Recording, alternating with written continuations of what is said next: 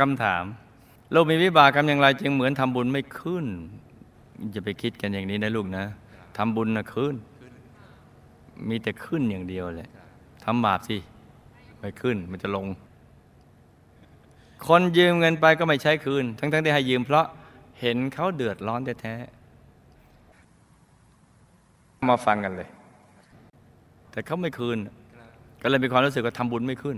มันคนละเรื่องนะลูกนะ เราได้บุญแล้ว เมื่อเราตั้งใจช่วยเหลือเกื้อกูลเขาสงเคราะห์เขาเนี่ยเพราะเขายังไม่พร้อมที่จะใช้คืน แต่เขาไม่ไม่ใช่ขอลืมในในเคสนี้เคสนี้หากเขาพร้อมเขาก็จะคืน ให้ลูกนึกว่าเป็นการสงเคราะห์ญาติกันแล้วกัน จะได้เป็นบุญของลูก แล้วอย่าใช้คำว่าทำบุญไม่ขึ้น เพราะเรื่องของบุญบาปมันซับซ้อนจ้ะ